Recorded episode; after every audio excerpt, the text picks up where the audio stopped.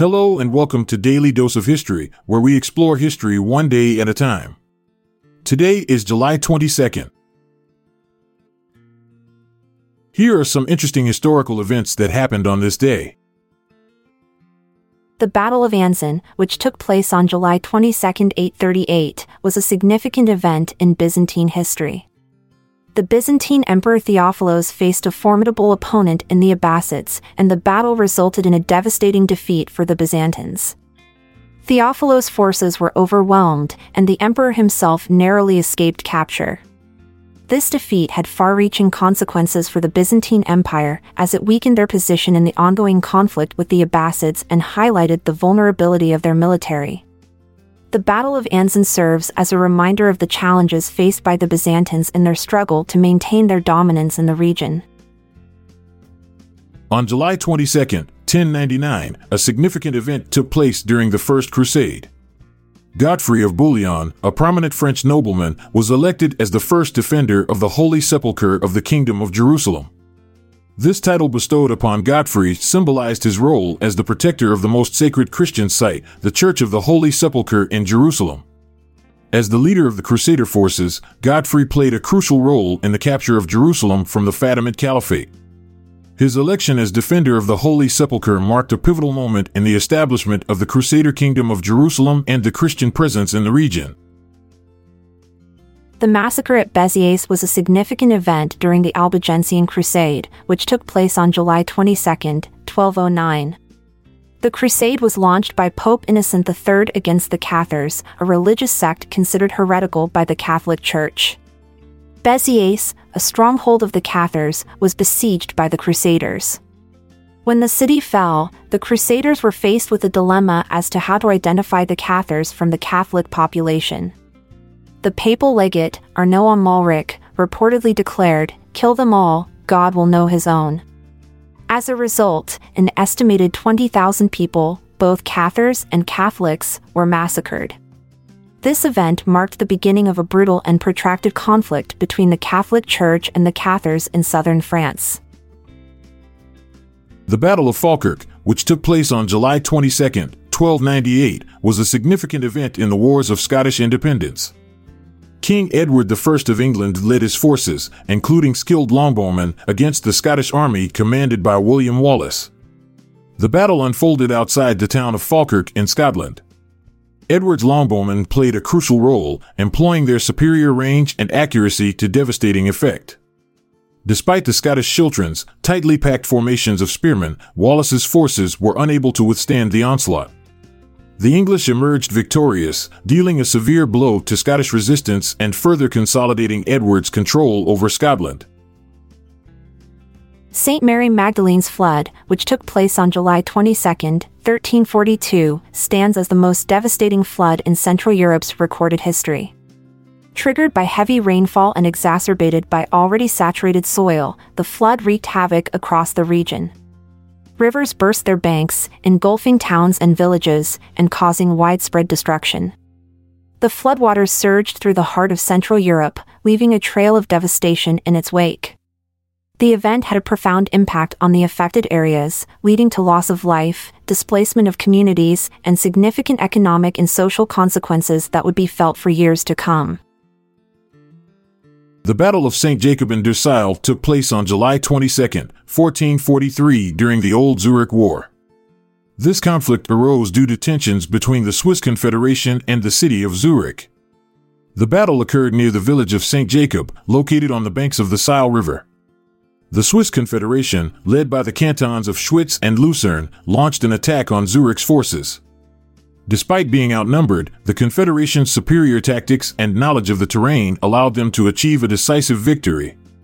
This battle marked a turning point in the war, leading to Zurich's eventual defeat and the strengthening of the Swiss Confederation. On July 22, 1456, the Siege of Belgrade marked a significant event in the Ottoman Wars in Europe. John Hunyadi, the regent of the Kingdom of Hungary, led a successful defense against the Ottoman Empire's forces commanded by Mehmet II. The siege was a crucial turning point as it halted the Ottoman advance into Europe. Hunyadi's strategic brilliance and the determination of his troops played a vital role in repelling the Ottoman forces. This victory not only boosted the morale of the Hungarian forces but also demonstrated that the Ottomans were not invincible, inspiring hope among other European powers in their resistance against the Ottoman Empire. The Battle of Lochmaben Fair took place on July 22, 1484, and involved a 500 man raiding party led by Alexander Stewart, Duke of Albany, and James Douglas, 9th Earl of Douglas. The raiding party was opposed by Scottish forces loyal to Albany's brother, James III of Scotland. Despite their numerical advantage, Albany and Douglas were defeated in the battle. As a result of the defeat, James Douglas was captured, this event is significant as it highlights the ongoing power struggles within the Scottish nobility during the late 15th century and the efforts of James III to maintain control over his realm. The Battle of Dornach, which took place on July 22, 1499, was a significant event in Swiss history. It marked a decisive victory for the Swiss forces against the army of Maximilian I, the Holy Roman Emperor. The battle occurred during the Swabian War, a conflict between the Swiss Confederation and the Habsburgs. The Swiss, renowned for their disciplined infantry tactics and use of pikes, successfully repelled the Habsburg forces. This victory solidified Swiss independence and demonstrated their military prowess.